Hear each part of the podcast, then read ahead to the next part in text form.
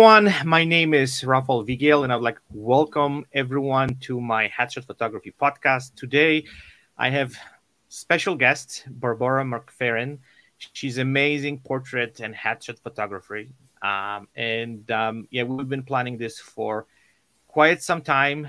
And um, yeah, I'm super excited to have you on the podcast because I have a million questions to you. Um, as I said, your work is extremely inspiring. I've been checking your work constantly and trying to kind of figure out some of those stuff what you do. But I hope you kind of gave us some secrets today. Um, so let's start with. I just want to kind of know a little bit. I tried to find some some of your bio and kind of see where you're coming from. I, mm-hmm. I, I, found you live in Colorado. Mm-hmm. Um, and um, but there's not much more. I've, I've, seen you've you've got so many awards. Um, there's there's there's a lot of a lot of interesting stuff. But please tell me a little bit more about your path into photography. How this whole thing started. Um, it seems like you've been doing this for quite some time. So, how this whole thing started for you? Okay, well, first of all, thank you so much for inviting me. I really appreciate it and maybe I'm a little bit of a mystery. Huh? There's not a of information out there. So basically, um, I started photography first as a hobby when I was 17 years old. My father was a photographer. Okay. And his father, so my grandfather, my uncles, they were all either oh, photographers wow. or artists. And and I, I was actually born in Argentina. And oh wow, okay. Congratulations on the win. yes, thank you. That was very exciting. Um, so yeah, my my dad's side of the family, um, some of them were from Italy and some from Argentina, and um, and they my father's father and, and brothers had a, a lab or a, a photography studio in Argentina, so they were pretty well known in the town that I was born in. Um, and eventually, when they came to the United States, um, their photography was more about printing. So they printed uh, photography for other photographers. And when I was 17, my dad gave me a camera for my birthday. It was a Minolta X370 35 millimeter camera. And I, I basically fell in love with photography at that time. And I took pictures of everything, mainly of the beautiful mountains in Colorado. This is where mm. I've lived for most of my life. So, um, yeah, it was just a hobby basically. So, in my career, I worked in IT. So, okay. not very exciting. So, I was a computer, um, I did computer support for many years. And yeah, and on the side as a hobby was photography. And eventually, when my daughter was born, in 2014, I just did not want to do that work anymore, and um, I just try to figure out how can I use photography as a, as a career. And so I slowly started watching, you know, like Creative Live, like different um, videos on how to start a business, a photography business, and and I thought, well, I need to start photographing people because you know, you can't really sell pictures of trees and mountains. I mean, you can, but it's kind of hard to make a living doing that. So I started photographing portraits in around 2016. And mm-hmm. then that's just kind of how it started. And I ever since then just refining my style. And I knew that I wanted to be different because where I live, there's many, many photographers shooting portraits weddings and seniors and whatnot, but I wanted to be different and I wanted to have my own style. Mm-hmm. And I that's just when I started with the fine art portraits and wanting them to look like paintings um, mm. because um, that's just the style that I love. So that's what I went with, and that's kind of how it started. Perfect. So tell me a little bit about your. Let's let's jump into like we're gonna go deep into this mm-hmm. um, about your style. Like, can you tell me a little bit about um, how this style kind of came to existence? Like, mm-hmm. did you kind of started right away with fine art, or it was just like a process for you? And then, mm-hmm. how does process kind of um, develop over the years? Like, you know, I'm sure when you look back at your work from I don't know five, six years ago, mm-hmm. probably looks a little bit different what what is looking right now. Mm-hmm. So, can you tell me like, did you study like a history of art or that was something would just kind of come naturally to you that you know that was the directions you were going mm-hmm. yeah so i actually do not have a formal training in art um, or photography for that matter i guess i always think maybe it was just in my genes because my, my dad and and his whole family were artists and photographers. They could draw and paint very well, but I can't draw and paint very well. Mm-hmm.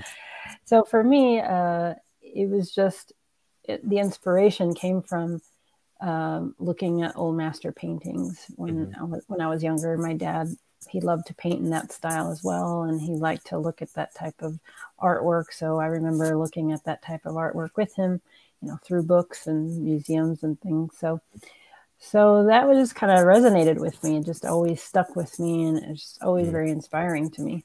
So when I decided to start photographing portraits, I I just automatically that's where my brain went. Like I, this is what I want my portraits to look like. I want them to look like paintings. Since I can't paint, that becomes my sort of canvas. And then it also sets me apart from you know other photographers in the area because you don't see that style very much at least not around here mm-hmm. um, so yeah so i just started just trying to learn you know okay how do i light like that so just practicing mm-hmm. with lighting maybe i don't know watching various videos going to various workshops and just picking up tidbits here and there of you know how can i do this better how can i finesse it but i always started that way when I started using strobes in the studio. That's how I. That's just mm-hmm. where I started. I didn't really do any other type of photography. Mm-hmm.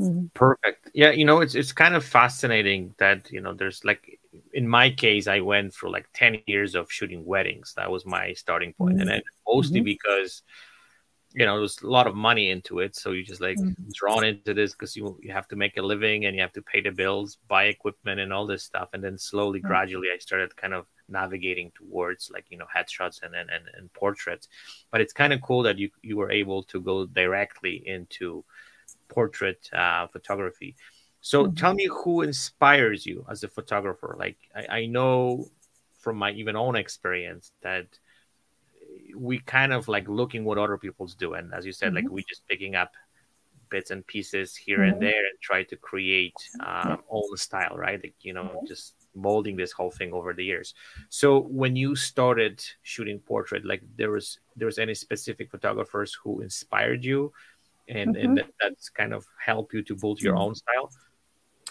yeah um I've there's several. Joel Grimes, um, I love his work, and I've I've listened to him speak. He's very inspiring. Uh, Chris Knight, okay. Lin- Lindsay Adler, um, Dmitry Bave. He's a Ukrainian photographer. Mm-hmm. Um, Hemi Benedict from the Netherlands. Um, yeah, uh, Richard Wood uh, mm-hmm. from New Zealand. So uh, yeah, and then again, the paintings from the old masters. That's uh, where I drew a lot of my inspiration. So, so yeah, uh, just and just looking through. I mean, Instagram and Pinterest are just one, you know, great and you know sources of inspiration. Just kind of putting in the words you want to find, like fine art, and then just seeing so many beautiful images, and you just kind of maybe not a particular photographer, but maybe some images might you know inspire. Um, uh, creativity and, and just getting ideas. So yeah. Perfect. Mm-hmm. So yeah. tell me a little bit more about like, well, we talk a little about the, the how this style developed, but mm-hmm. let's kind of focus right now on individual images. So how this whole thing works on your end? Let's say you have a client, or I don't know, you you doing some creative portrait session, whatever. Mm-hmm. Um, so do you kind of go with the flow, or you have some kind of concept in place or where you're creating a mood board and then you have some stuff put together that okay this is the directions uh, this is the direction i'm going to go.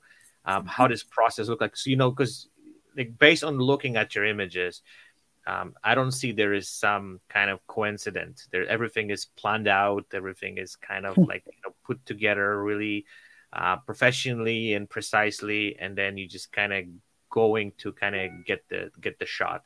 So mm-hmm. would you tell me a little bit about that process? Sure. Actually, it's it's a com- a little bit of everything. to be honest, actually, I don't pre-plan a lot of my okay. shoots.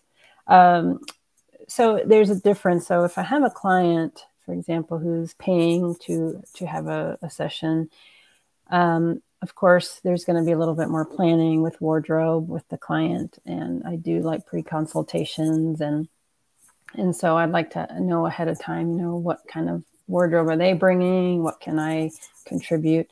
Usually, though, the the the client sessions are not as creative as my own personal sessions. So they're usually like, you know, a family portrait, you know, mm-hmm. in, in that painterly style with, you know, maybe a you know wardrobe that they purchased or maybe something that I have on hand. But um, so that's basically how a client session works.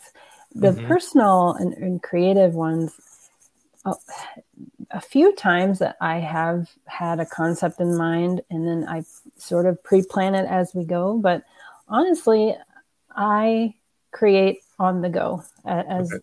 You know, as the what we've seen the moment, I guess. Mm-hmm. So I might have an, a vague idea in the beginning, uh, or perhaps I have a prop that I want to photograph and. Mm-hmm you know a new hairpiece or um, a new dress or something and I say, okay, I want to, I want to shoot this dress. Who can I find to wear it? And then, and then while we're getting ready and doing hair and makeup, it's really very much in the moment. Like mm-hmm. my hair and makeup artist will ask me, okay, how do you want their hair to look? And I just look at them and I look at, you know, okay, do this, or you know, I want it up or down or whatever. So yeah, it's really well, most of it. I would say the majority of my work is is on just goes go. with the flow. And then yeah. in post processing is kind of again in the flow like okay i call my images i you know i find the one that really speaks to me and then i start editing and then i maybe start adding things to it or you know in the color toning everything just kind of starts to happen like what do i want how do i want it to look what looks good what doesn't and that's just that's just how i create. So i'm i'm not very good at coming up with ideas in the beginning other than just a vague okay i want to do this maybe but i don't know exactly how it's going to look so.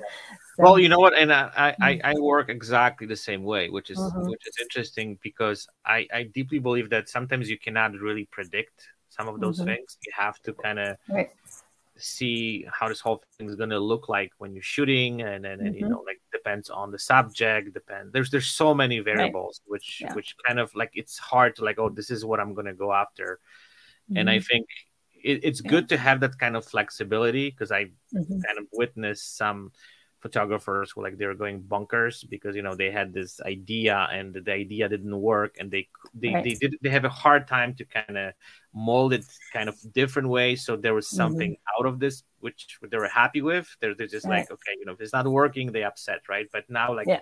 the way it seemed like you were working we just kind of like a a little bit like a fish in the water we're trying to kind of navigate it to, to get mm-hmm. best out of it right exactly yeah and that's the thing is you know i don't want to have something so concrete in my mind and then if it doesn't work out then then what? You know i'm disappointed or something. So i'd rather just kind of see what we can do in the moment because a lot of times even the model you're working with maybe you know if you've never worked with them before mm-hmm. perhaps you don't know uh, you know what kind of expressions they can give you until you know they're warmed up and then and then they produce something for you that you're like wow I, I this is something that I wasn't expecting, and then it's great, you know.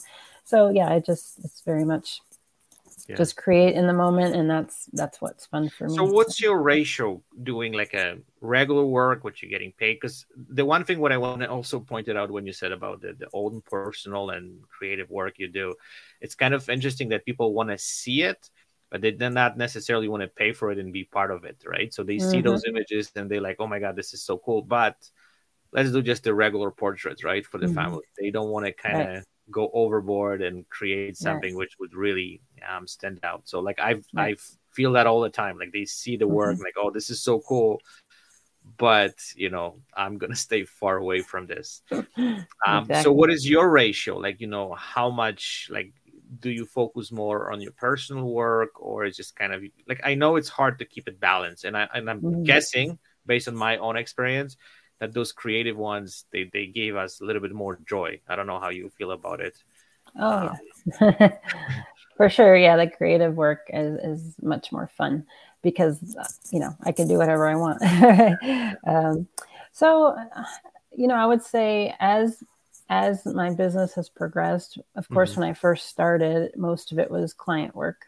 Mm-hmm. Um, and then as I got better with my uh, retouching and and my creative uh, photography was increasing, um, then I was getting a lot more requests for teaching. So mm-hmm. now I would say my business is probably 50 50, maybe 50% is teaching, 50% is, is client work. So when I teach, then that's when I'm getting a lot more of my creative work because I'm, mm-hmm. I'm producing uh, creative work while I'm teaching students um, mm-hmm. because they want to learn that style. And so it, it's kind of a win win. You know, I can do a, a creative shoot while I'm teaching. Um, so yeah, it's about it's about half and half right now. And yes, I do get clients that say, "Oh, I love your work, and I want to get some headshots, or I want to get some, mm-hmm. uh, you know, family portraits." But you know, they they kind of okay, this is what I want to wear. I don't want to go crazy, so I'm like, okay, that's fine.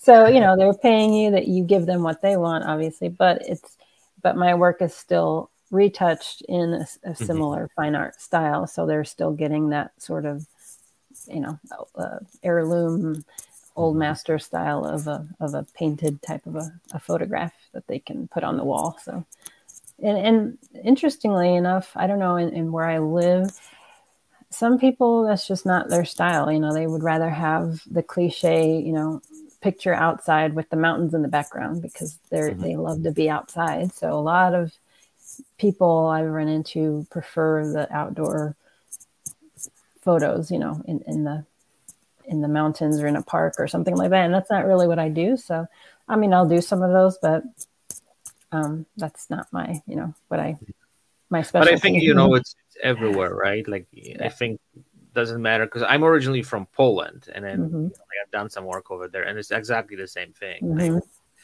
even though, as I said, they like specific style and they reach out to you because they've seen some really artistic image Mm-hmm. But at the same time, you know, they want to go to the park and then have just right. regular photos, which which is okay. You know, as you said, they, yeah. they pay for it, they pay the bill, yeah. we pay the yeah, bills. Exactly. So at the end of the day, it's all good.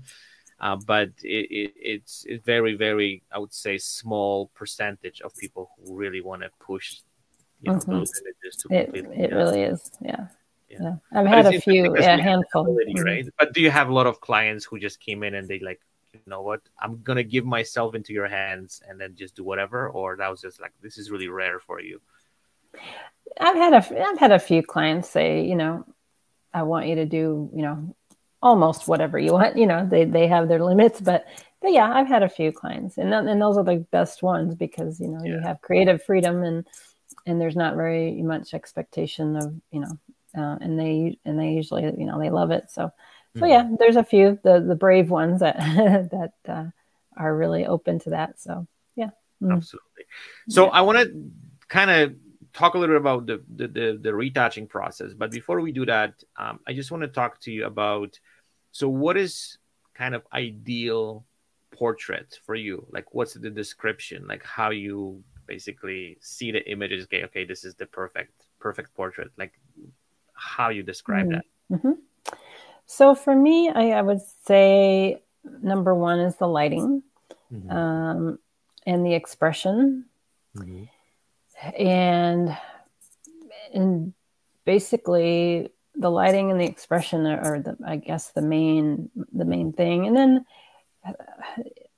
you know having a bit of a story in there is is always great. Um, and then the the wardrobe and, and how it all ties in together with the backgrounds. I don't usually use a lot of busy props and, and my mm-hmm. portraits are fairly simple. I don't usually have like a lot of elements. So it's usually just the background, the subject, mm-hmm. maybe one small prop, um, and that's it. So so I, I, would say it comes down to the lighting and, and, the expression are probably the main points that I look for. Mm-hmm.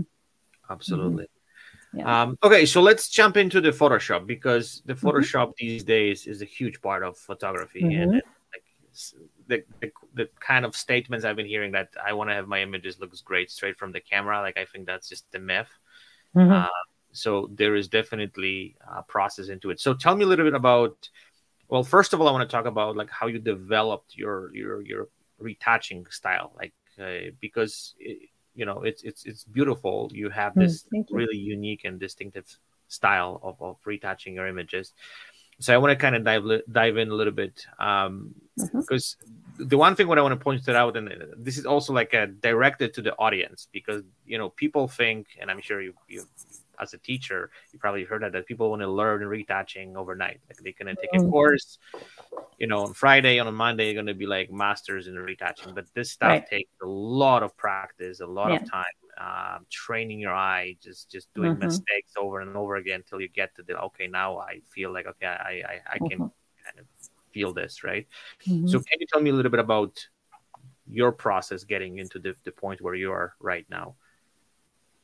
Yeah. So, oh, I don't even remember how I started, but uh, so you know, in the beginning, I watched, you know, like YouTube, like, mm-hmm. you know, how do you I don't know, take away blemishes, you know.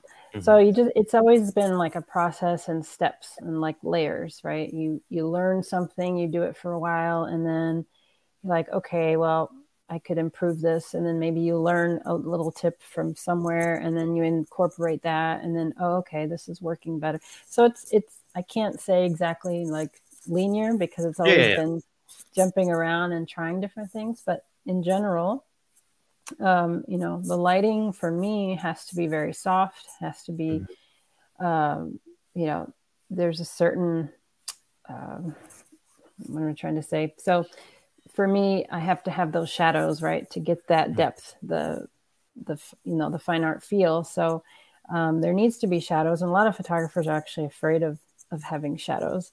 So yeah. I I want to make sure I have shadows, but they also need to be soft um, to get that look. So that's part of it. So the lighting is very much probably 80% of, of mm-hmm. getting the image, in, the, the final image has to be the lighting, has to be the right way. So, um, and then the processing, I would say in Photoshop, 90% of getting it to look like that is dodge and burn.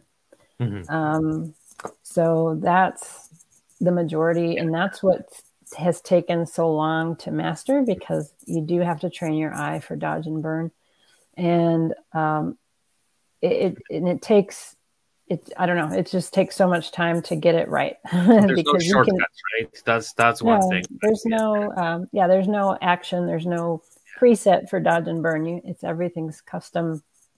And every image is individually done. So it's like painting like i said before and when you paint a painting even if you paint three paintings in a row, they're not going to look exactly the same.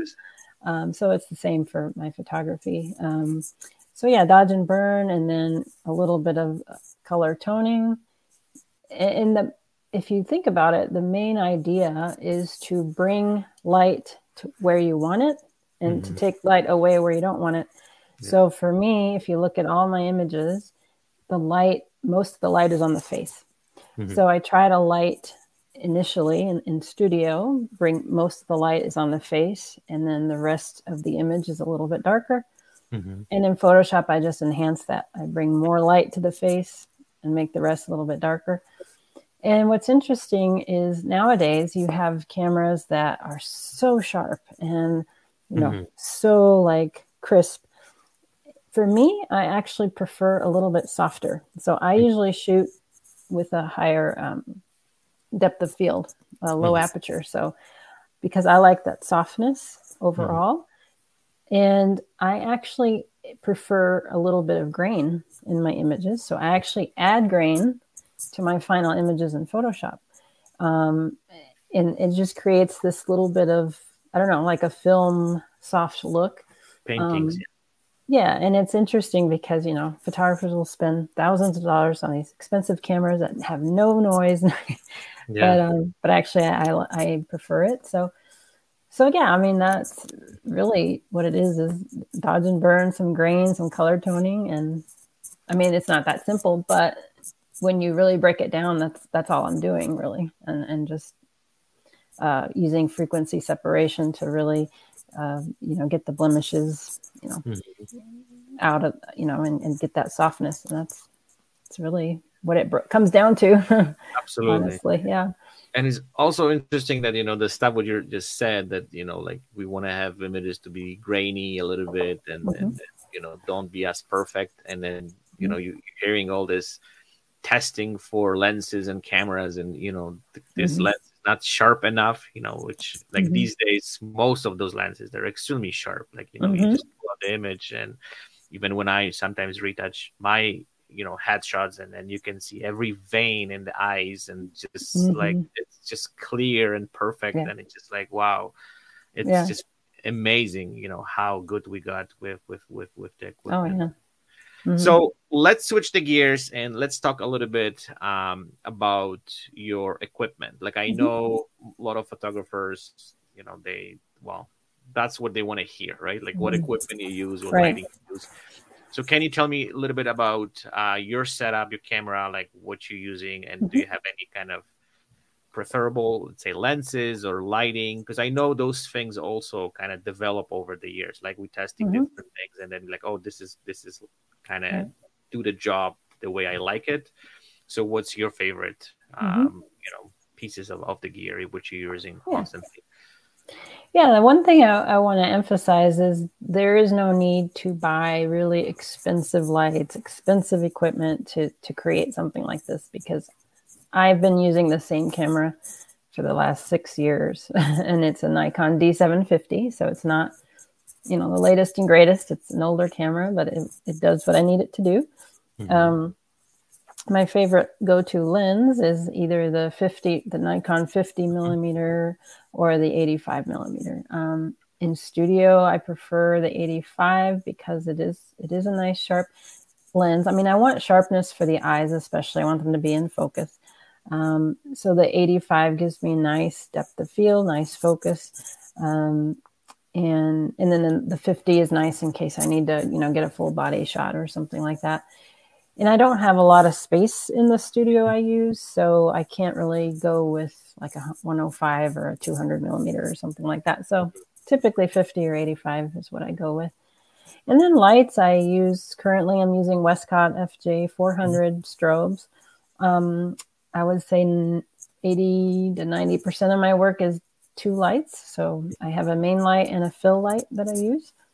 And my mm-hmm. modifiers are usually the um, seven foot diffused umbrella for my fill, um, mm-hmm. which is also Westcott, and either a 41 inch uh, diffused umbrella or a 53 inch diffused umbrella um, for the main light. Every once in a while, I'll use a beauty dish um, to get just even more um, just focus on the face and a little bit if I want a little bit of a harder light. Um, and sometimes I'll use a, a gridded 40 or not a gridded, I'm sorry, a 48 inch um, deep softbox, uh, mm-hmm. uh, octabox. Um, so it just kind of depends on what I'm shooting. So I mm-hmm. might switch around my modifier a little bit, but in general, um, yeah, my go-to are, are the umbrellas because they just produce a nice soft light um, for any situation. And um, what else? Uh, I mean, that's mainly what I use um, as far as lighting. I don't typically use um, like a strip box or a rim light. Mm-hmm. Every once in a while, for a headshot, I will. I'll use mm-hmm. a third light as a rim light, but my creative projects, I usually don't use a third light. Mm-hmm. Um, yeah, I mean that's it's pretty simple. that's about yeah. That's about it. Yeah. Perfect. Yeah, I would so, say. Oh, sorry. I was just gonna say, yeah. There's, you know, there's no need for really expensive equipment, but I will say that I was honored by um, Hasselblad a few months ago. They reached out to me and allowed me to test one of their cameras. Mm-hmm. Um, and I will say, shooting with that camera was amazing. and, and yes, the the image quality was like not even close to to what I'm used to. Um, but you know still you know I, you could still create beautiful images with with any camera obviously yes mm-hmm. if you have a really nice expensive camera you can get more sharpness more more detail but um but yeah you could still work with what you have mm-hmm. absolutely mm-hmm.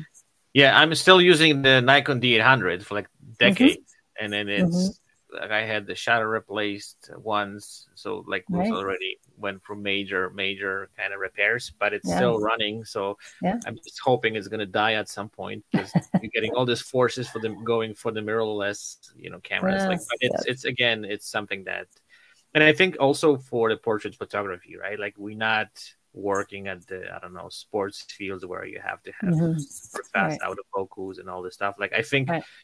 like just a little story which I went through, which was kind of fascinating. Um, because mm-hmm. when I was shooting weddings with the digital era, you know, like there's no limits, right? So you're just mm-hmm. shooting like crazy just so you can get the shot. Right.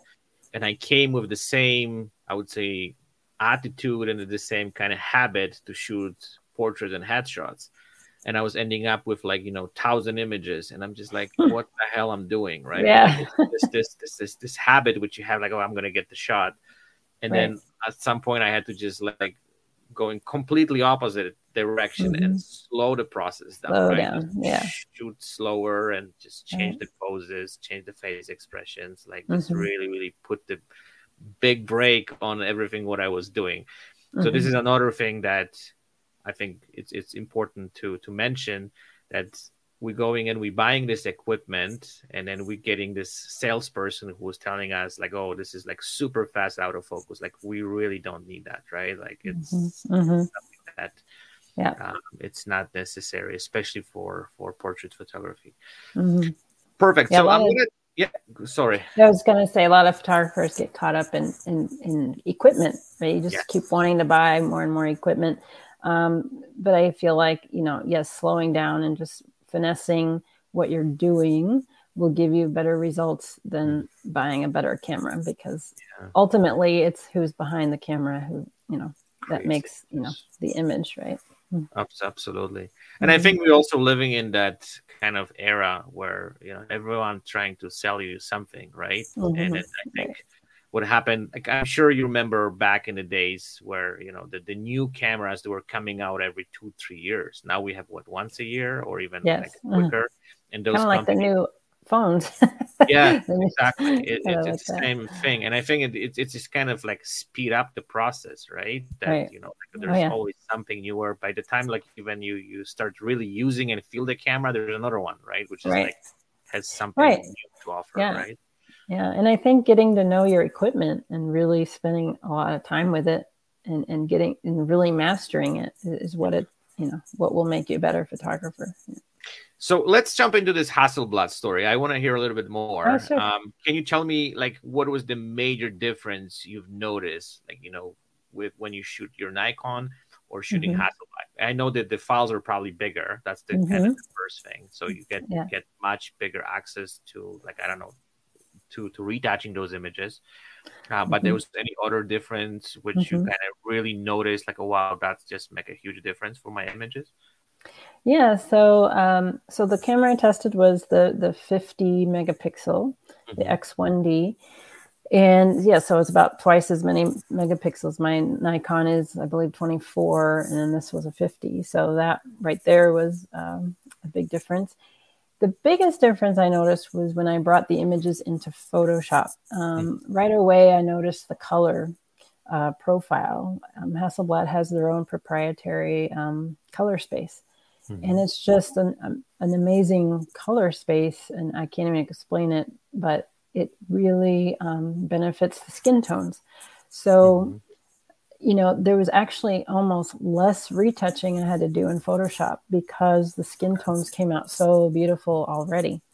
Oh, um, oh, wow. I noticed with my Nikon. Now I have I don't have much uh, experience shooting with Canon, but with my my Nikon and specifically, I feel like the, the colors come out a little bit more magenta mm-hmm. in the skin. So I feel like I'm constantly having to tone down the reds and the and the magentas in the skin. Um, but with the Hasselblad, it was, and I was shooting with the same lights. Pretty much everything was the same. So yeah, definitely the the color space was amazing, and then just the sharpness and the detail um, was beautiful. So um, yeah, that yeah. was the main the main difference. And it took a little while. I mean, I, I was able to borrow the, the camera for about a month, so it took me a little okay. while to to figure out how to use it. And um, it was mirrorless, which I'm not used to, and, and just trying to find the focal points and, and it had some little things that I was like, you know, how do you do this? How do you do that? So, you know, having to learn how to use the camera. But once, you know, I got the hang of it and um, got more consistent results, uh, yeah, it was, it was really yeah. quite, quite beautiful. And, and yeah, I'd love to get some, get my hands on one someday, but yeah. Oh, they should, they should give it to you. I know that'd be nice. that would be nice. We'll, well the work you produce, I think they would just stick a you know a huge advantage to hopefully they'll what yes hopefully they'll watch your video and then maybe that'll convince them. yes, yes, I will tell them. You know, thank you. Do the right thing. yeah. Well, what Especially prompted it is uh, I had a, a front cover um, professional photographer magazine in the UK um, one of their issues had one of my images on the front cover, and they did an interview. Um, and they saw one of their reps saw the cover and, and they were interested and they reached out. So that was that was really nice. It's very wonderful. Nice. yeah, that's that's yeah. a nice treat. I think you know just yeah. to kind of get the feel of it, right? Yeah. Mm for sure. Perfect. So let's uh, go a little bit back. I just have a kind of couple of mm-hmm. questions, and then what I would like to do, I would like to jump in into kind of showing some of your work, and then we can kind mm-hmm. of talk a little bit about, mm-hmm. um, you know, behind the scenes, how the image kind of come to the existence, and you can tell a little bit of story. Because um, mm-hmm. I know, and this is what is the most frustrating for me. Um, I don't know if you feel the same way, because we see the image, it's beautiful. We like typically people don't spend too much time, but there's always much broader story behind it you know like there's mm-hmm. how how you created this image how you come up this idea how you got this concept how you execute this whole thing and i'm always interested in those stories because that gives you a little bit more understanding how the image come to the existence but we're going to mm-hmm. get there um, in a second uh, sure. so tell me a little bit more about like one of the biggest mistakes you've done which you kind of you know i'm sure you've learned from them but mm-hmm. you know if you go back to the beginning of your career, which was the mistakes you you you wish you you you wouldn't do it? Hmm.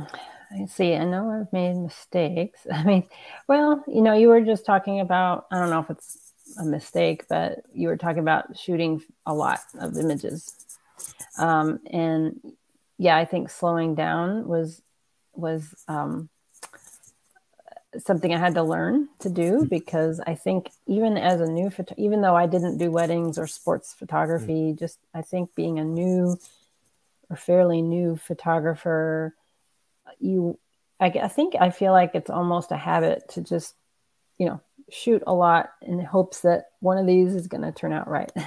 um, so I learned and had to learn to s- slow down. Also, in the the business uh, of, of taking portraits of people is looking at the details before you you snap the shutter. So, hmm. for example, um, you know, wrinkles in the clothing or hair, you know, some hairs in the face. That's one of my biggest things that now I don't.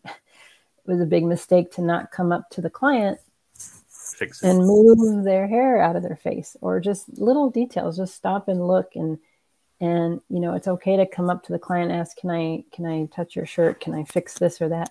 Because it will save you so much time in photoshop and i wasted so many hours early on in photoshop trying to fix these little things that could have easily been taken care of before you click the shutter. So yeah i would say you know those types of things um, were, were definitely learning points for me.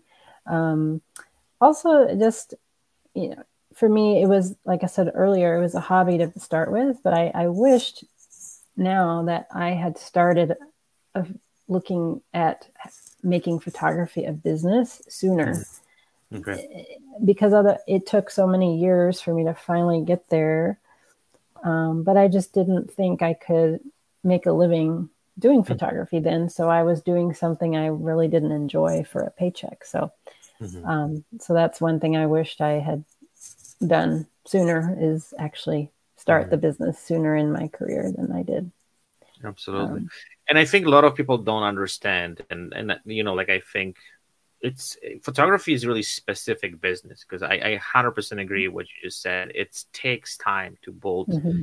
your business, right? Mm-hmm. Because you know, I think if you have any other business, like I, I know there's different types of business, but there's some businesses you have the product, You're pushing, you do mark- marketing, and then you just selling stuff, right? Right. Where photography, like it takes years and years and years to you know Mhm. build your portfolio, to kind of build your clientele, to kind of you know Mhm. do the proper marketing, and also we're living in the crazy world where everything is changing constantly, and then Mhm. that's the thing is so challenging because as you said, like you know you want to create some your personal work and clients they don't kind of going for this type of work we have to do some other stuff which just kind of call, like keep the balance in the process and then you know i, I deeply believe and 100% agree with you that it just takes Mhm. so much time to and you have to start early to kind of you Mhm. know build this Yeah. solid foundation where you can just kind of make a living out of this absolutely Right. Yeah, for sure. And also even age. I mean, you know, I'm not getting any younger, but you know, I see young photographers in their 20s and 30s, you know, the energy levels that you need to have, especially Yes. to do weddings or sports or anything that requires you to, you know, you know, you're moving all the time and, and you need just this energy. And, Mhm. you know, as we get older, that energy kind of, yes and I you can feel it, you know? yeah and i feel beat up like i have some sessions Yes. sometimes when you're just shooting for two three hours and then you're done and you just like feel like you just run marathon Oh, or yeah. something It's- and i think it's Oh. also like it's not even the physical but it's mental gain too right because you have to constantly Right. focus and think and then you know when you said Right. about this hair oh like you know like you have things where you have on the face and you have to spend Yeah. time in, in photoshop but that's something what we learn also from retouching right because if you have this Mhm. beautiful image and you have this like one piece of hair going through the eye and Oh, next time like you're becoming this like a freak where you just like Yes. Yes. paying Yep. attention to every little um detail right Right. so but that also Right. takes time i think to learn this Yeah. stuff right Oh, for sure. You learn from your mistakes, for sure. Yes, Yeah. absolutely Yeah. And and also, in like you said, the mental, you know, you have to be on, you know, talking to your clients. And and for people like me, I'm very introverted, and if I talk a lot, I really it exhausts me. I'm so ex-. I'm so tired. So so yeah, after a session, um, I'm just or, or a workshop if I'm teaching, I'm just ready to go to bed. just Yeah. tired physically and emotionally. It just drains me. But but I love it. It, Um, Yes.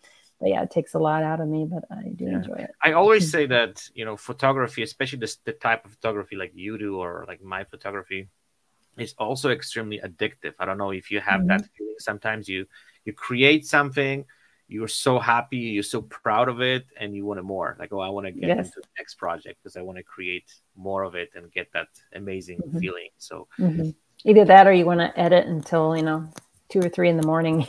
Yes. Yes. yeah. Yes.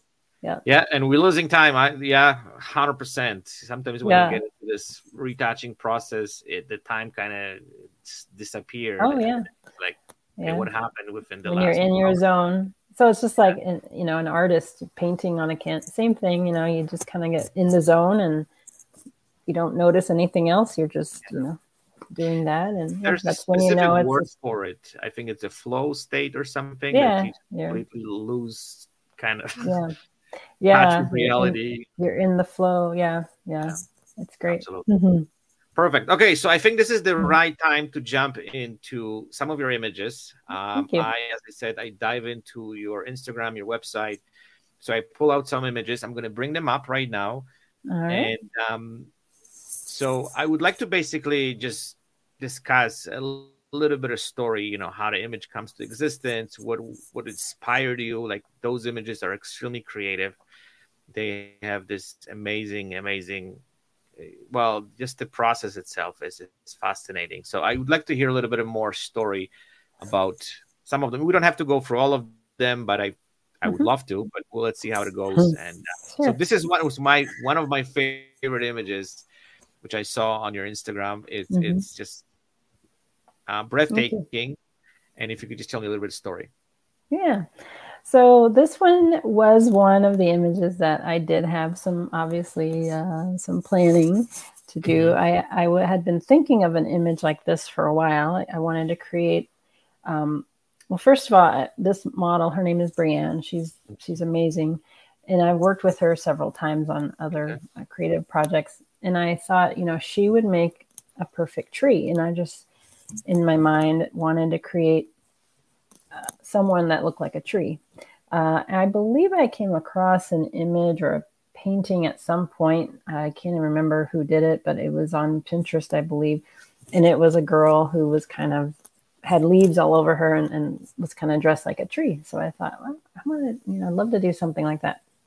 I love nature and I love, I love to be around trees. So, and, and, and I'm also a bit of an environmentalist, you know, about climate change. And I thought, you know, that, that would be kind of cool. So, so I collaborated with Brienne and, uh, excuse me, my hair and makeup artist. Her name is Teresa, and she's, uh, since working with me, she's made some really beautiful headpieces.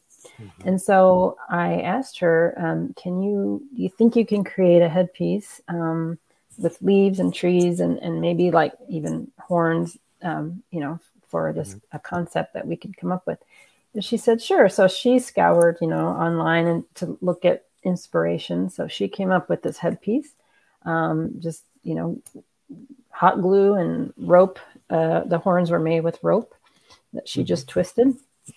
And um, yeah, and then she brought this headpiece. Um, I, I, thought this is amazing. So and it, so you know, then it kind of go went from there, right? I had this vague idea of you know creating a tree, and so we then now we have this headpiece. And I said, okay, now um, let's get pieces of, of moss and leaves to, to t- paste on to the model. So during the, the shoot day, it took us three hours to glue uh, all this stuff on Brienne. And um, yeah, and then basically when, when I looked at her and I said, okay, I think we have enough tree stuff on you. Let's just, you know, get in front of the camera. I had a backdrop that had some like a forest background and then I just started shooting and that's just kind of how it came to be. Um, and then based on her pose, she's kind of holding her belly. She actually was not pregnant, but it kind of looks like a maternity yeah. shoot. So I named it Mother Earth um, just from her pose. Mm-hmm. Um, and then in post processing, you know, same thing. I, you know, doing dodging and burning. I also use a lot of textures mm-hmm. in my post processing, like texture overlays to, to create more interest and depth in the photo. And in this image, I did add texture to her skin to make it look like kind of like bark and dirt mm-hmm. um, on her skin. And then I, I did use, um, it looks like light rays coming down. That was actually from a plugin that I used, uh, just a, um, like a light ray um, mm-hmm. texture. Um, but yeah, the, other than that, it was all, um, you know, in camera and, and then the processing. So you know, nothing photoshopped in terms of leaves. They were all stuck on her. So, so yeah, Perfect. that's that's really masterpiece. Mm, uh, thank you. Yeah, really yeah that's one of my favorites too. Was really it was really fun to come up with and and fun to do for all of us. And and I, you know, it was one of my more, I guess, complicated ones where you know we spent so much time. And I normally don't spend we don't spend that much time putting makeup on, but three hours and then really shooting i shot for maybe 30 20 30 minutes so i thought wow yeah. three hours to prepare and then just shoot for 20 or 30 minutes yeah. is pretty interesting yeah people don't realize the preparation how much mm-hmm. that takes and it's also like yeah. i think it's it's hard for the model and it's hard for the photographer oh, yeah. like you know constantly just looking and analyzing and then making sure that everything looks the way it's supposed to so yeah, yeah, but it's at the end of the day, you know, you create something like this and you're proud the rest of your life. Oh right? yeah. So this that, was that a, three hours. Yeah, it was a collaboration with um, another hair and makeup artist. Her name's mm-hmm. Jessica. She did most of the makeup. Teresa did did the hair piece and the hair, and then uh, yeah, and then we all just kind of helped yeah. glue leaves on her. Yeah. Perfect. That was fun. Okay, so mm-hmm. let's jump into more simple image. Mm-hmm. So if you tell me, I yeah. So this is more of a headshot with some creative twist to it. Mm-hmm. Uh, if you could tell me a little bit about the story, I there's amazing headpiece. Yeah. It seems like you've been using very very interesting uh, wardrobe for your shoots? Like you're really particular about what they're wearing and stuff like that. Headpieces, Well, especially, right? Yeah, actually, this was, and I really credit this to again Teresa, my hair and makeup artist. She, I, I don't have, you know, the the skill to make these headpieces. She made Mhm. this again just from just ideas we were talking and um, just getting inspiration online. And then she went to town. She got the lace. She got actually that head is made with paper. I forgot what she's called it. There's a, a, a term that you you curl little paper strips and they're all glued Mhm. on the hat there. So she, I credit all that to her. She made that. Um, this was actually a model who came in during a workshop I was teaching. Um, and I had a little pink dress that I thought, hey, that would match the hat. Mm-hmm. Put that on, and then Teresa did her hair, and that's that's really it. It was pretty simple. Um, I just came in. I wanted to get a nice close shot of her beautiful eyes and, and the hat. For me, the wardrobe and the hat was more important than what she was wearing, so that's why I came in close. Um, yeah, and that's that's really it. There's not a whole lot to it. Um, the editing was a little different. I did give it more of like a matte kind of finish um, Mhm. and a little bit of a cooler tone. Um, that's where I kind of go back and forth. Some of my earlier work um, was warmer, Mhm. and then I kind of switched and, and made my images look a little cooler. And then I kind of Mhm. go back and forth and try to find something in between. Yeah. Um, and it also has some texture overlays to kind of give it a little bit more of a, I Mhm. don't know, that texture feel. Absolutely. And you know, there's one thing which kind of like I know I'm going to go back what you just what you've said a little bit earlier about uh, magenta in Nikon color profile because I feel exactly the same. Like it's Mhm. just kind of interesting that I see there's a lot of reds. hmm and I'm trying to kind of remove it, and I never thought about it. And Mm-hmm. then when you said that, I'm just like all of a sudden I get this click in my head, like yeah, I, I'm dealing with the same kind of maybe not. It's not an issue, but Yeah. you can really kind of notice that, right? Yeah, and I find um in raw camera raw, I'm always um yeah reducing the reds um in the skin Mhm. um and giving it that just a little bit more of a cooler, kind of a creamier tone to the skin. Which again, I was saying Hasselblad, it it's like that au- au- automatically, There. but yeah, you Yeah. kind of have to play with it hmm in Nikon or.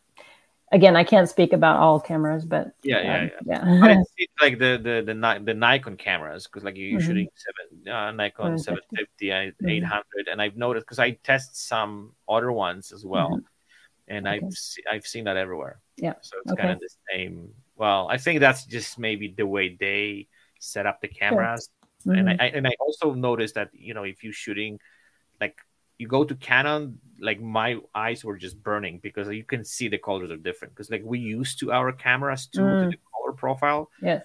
and you see, you know, the, the images we're getting, we kind of getting used to it, and then you take a and it, and, and I think because we're doing so much retouching, and Right. we also spend a lot of time, you know, working on those images, um, we really see the colors. Yeah. Really, I don't, I don't want to say precisely, but we, Right. see We just get used to, yeah, Yes. we get used to a and a little certain, shift, and Mhm. automatically your eyes kind of react to it. Right? exactly. Yeah, for sure.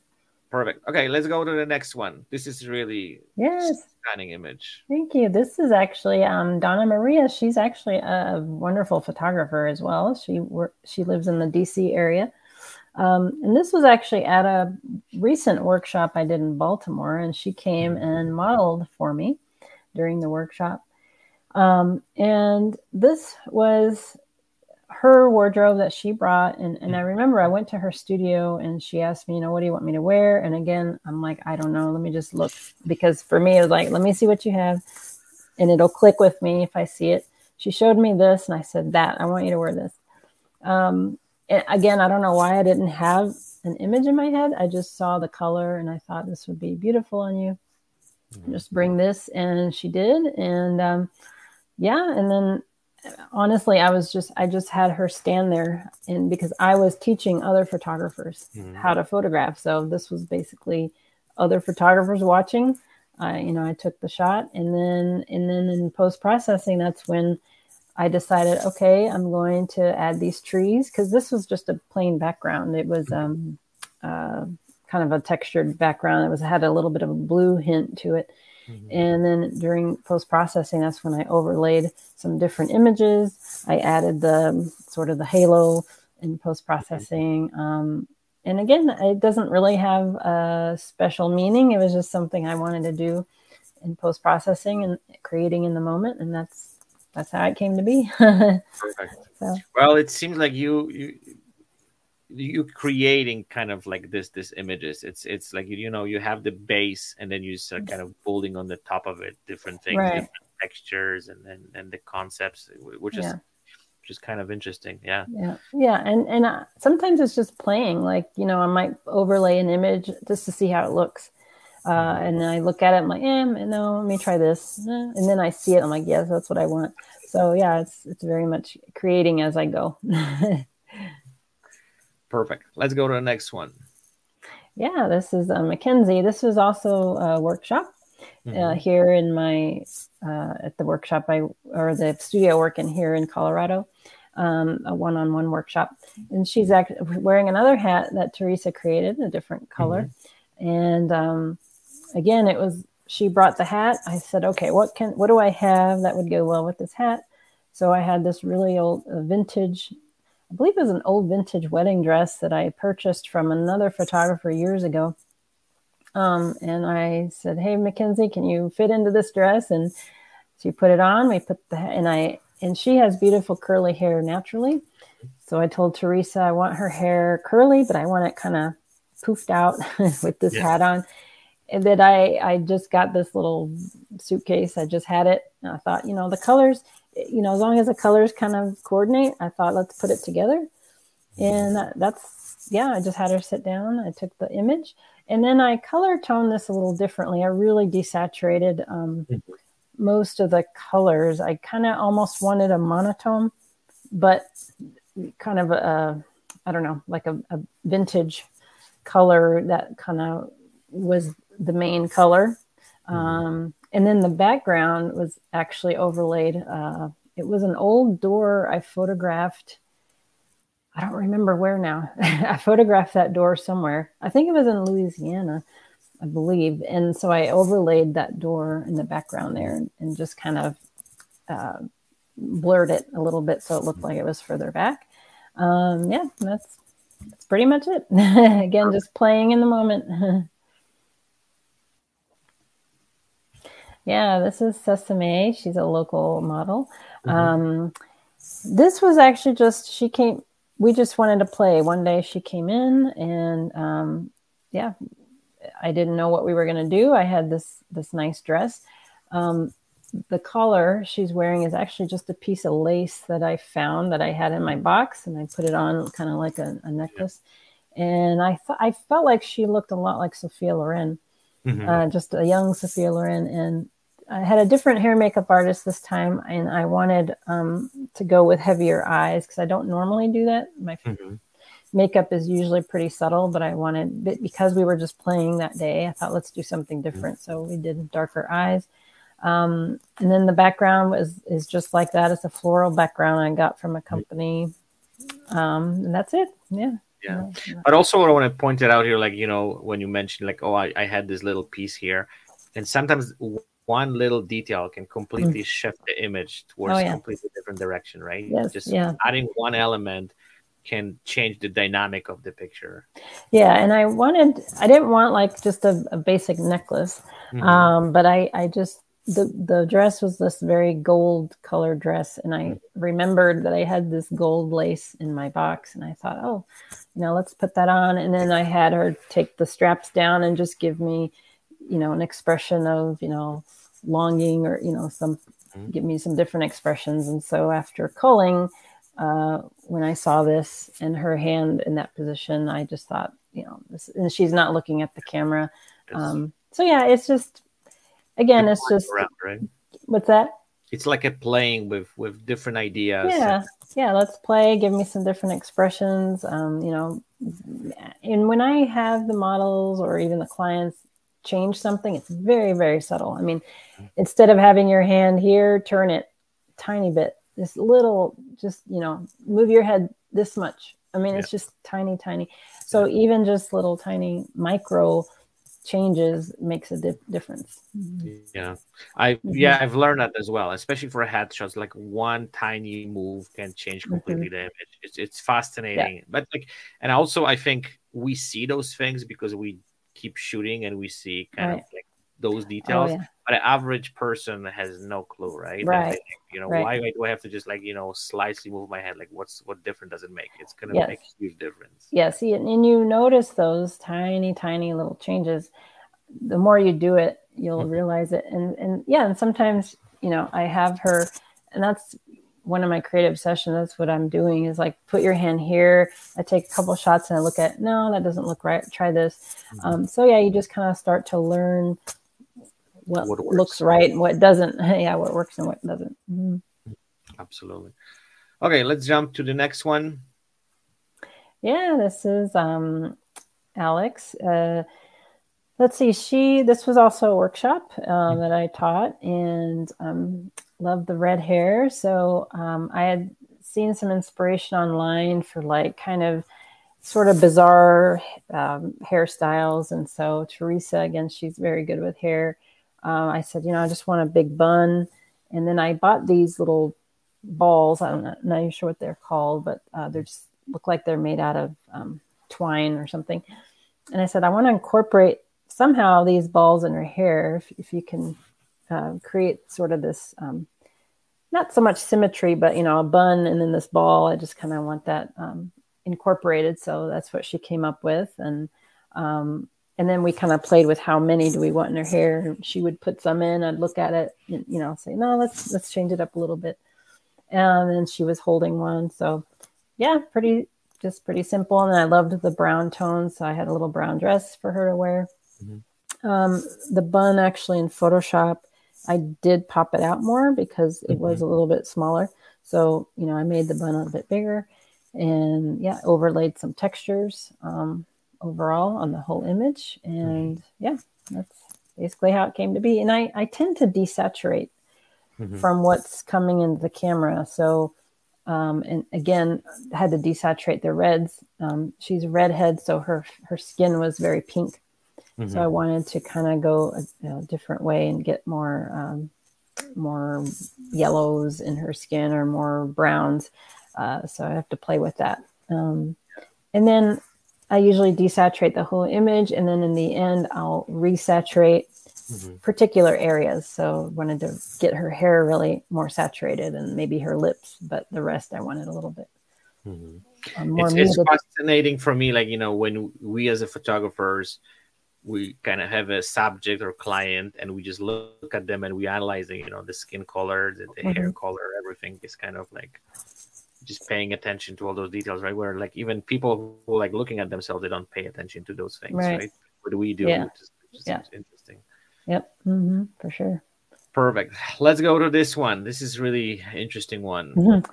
Yeah this is brienne again she was the tree image at the beginning there um, this was just another time we came into play, and um, I'm not sure. I mean, I really just wanted to get, I don't know, just some simple images with this necklace that I had that was going down her back.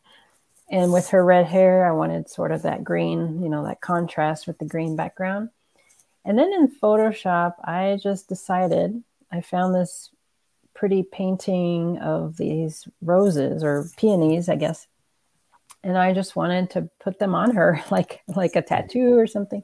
So yeah, I overlaid the flowers and I found another image of a hummingbird mm-hmm. and I mm-hmm. overlaid that on, onto her shoulder there. So again, it was just me playing, just seeing what, would come out of it. And um, yeah, and you know, it turned out pretty nice. And I, I added some textures again, like I usually do. So yeah, that's, that's all it was is just just playing and seeing what I could come up with. well, you did pretty good. Thank you. Okay, and our last image, let's talk about this one. Yes, this one was um, kind of popular. This is Johnny. He's actually a very, very good photographer in Denver. Um, he does a lot of fashion ed- editorial type photography.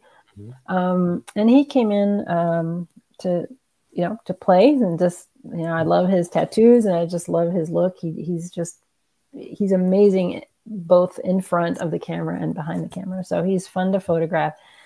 And yeah, just it was just one of those times where, hey, Johnny, and he has really cool wardrobe and and jewelry, and he brought some things, and and actually, this is what he wore when he came to the studio. And I said, mm-hmm. just sit down there. I want to, you know, just let me get a shot of you. Um, and that, that's really all it was. Is he sat there, I got this shot, and then later in, in post processing, I added the sort of a halo and then the clouds. Um, those were clouds I photographed before, mm-hmm. and just yeah, retouched it in again in, in, just a creative way that I just um, you like it, yeah. I just did on my own uh, in the flow, and I called him and I titled this "Modern Day Saint."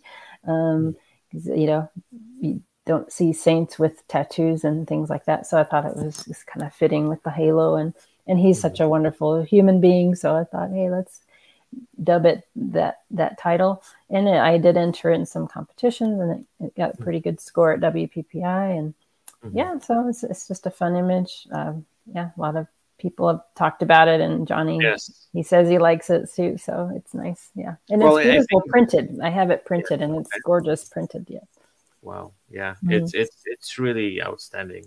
Like well, you know, those are the images where you can kind of you can't go by them and don't you know they they just catch your attention, right? Mm-hmm. And you mm-hmm. have to stop. And I think that's what is amazing about, you know, the photographers who are at that level like you are that you're creating images where you cannot just kind of scroll by and just move to the next one. You got to stop and you got to mm-hmm. analyze it. You have to look closer. Mm-hmm it's like a piece of art, right? Which, mm-hmm. which yeah, thank you. And a lot of it is is who you're photographing because Johnny yeah. is so, um, oh, he's so charismatic and just mm-hmm. he just draws you in anyway. So just and then capturing his eyes and and just his expression and that's just who he is. And so yeah, you almost have to stop and look, even if it wasn't like edited in a creative way. He's just, um, yeah, he's amazing to look at.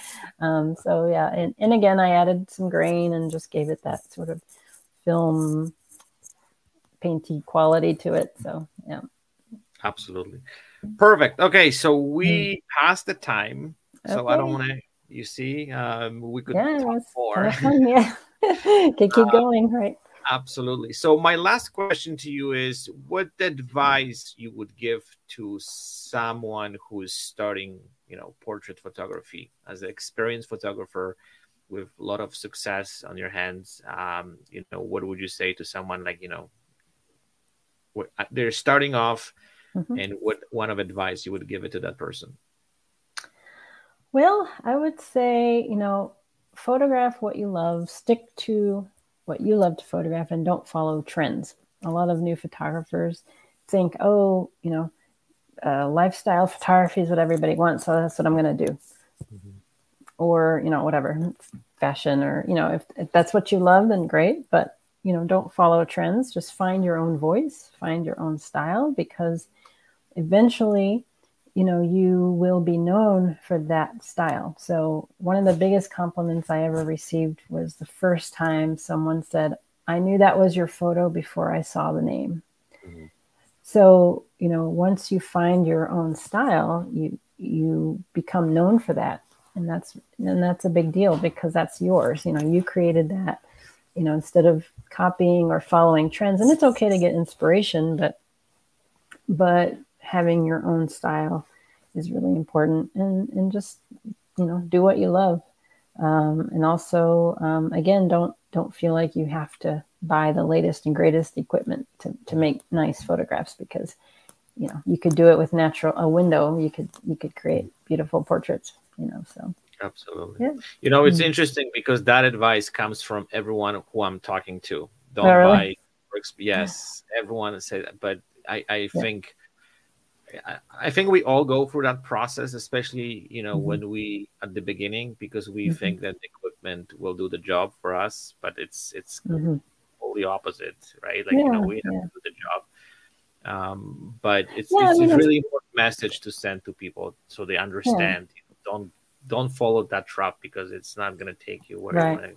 Right. And of course, you know, as you get better, and more successful, and you're making money. Sure, you know, you can buy a better camera, better lights, but but you know you don't have to do it all at once. You know, you can yeah. you know, grow with what you have, learn how to master it, and and at some point you will outgrow what you're using, and then you'll know when it's time to upgrade. But you know, I mean, you could use the same stuff for years, and it's fine. Um, and also another piece of advice: if if someone is wanting to do this as a business, to not not to treat it as a hobby. If you really want to make a business and make and make a living, you have to price yourself mm-hmm. and value your work and price yourself where you can make a living. There's there's too many times that the industry has been devalued because you know beginners or even people who've been doing it for a while consider themselves hobbyists and maybe they'll charge a hundred dollars for you know 500 photos and and you know and then what happens is that clients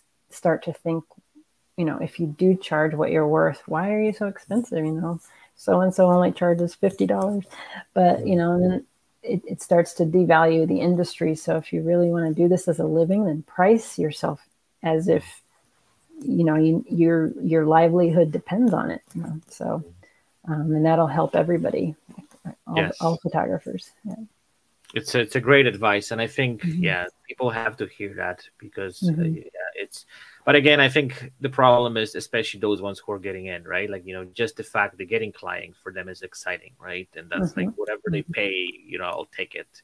But with right. the time, like we need to change the the, yeah. the mentality and approach and just make mm-hmm. sure that, you know, people value what we do, right? So mm-hmm.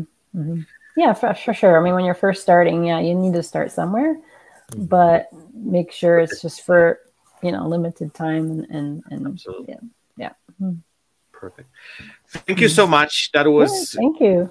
That was real pleasure chatting with you. Thank you for all the advice and tips and sharing your knowledge. That's that's that's amazing. Um, I Appreciate always it. love to hear from you know photographers like like you because they they have this this amazing experience and then that's I think we're also living in the great times where you know people can openly talk about it mm-hmm. and share it. Because yeah. you remember back in the days, nobody would say a word you know yeah, how they work and what they do nowadays. I remember when I was learning or doing landscape photography, I went to a talk from a, a very well-known landscape photographer, and at the end, I came up to him and, and just wanted to introduce myself and ask him a couple of questions, and he totally like blew me off, and it was awful, and I was so um, you know de- deflated after that, and and yeah, it was and then after that I, I had a totally different view of that person like i no longer really looked up to him yeah so yeah it makes a difference how you present yourself to others and, and how open you are and and mm. um, yeah and, and it's it's great to connect and and learn from each other absolutely mm-hmm. well i think we all had this like especially the you know the photographers who've been in this industry for quite a bit like i, I had similar mm-hmm. experiences mm-hmm. like when i asked some basic questions and yeah. they just I don't even want to talk to you. Right. Like like you're beneath me. I don't want to talk yes. to you. don't even get close to me. Yeah, I'm not right. going to share it. Yeah.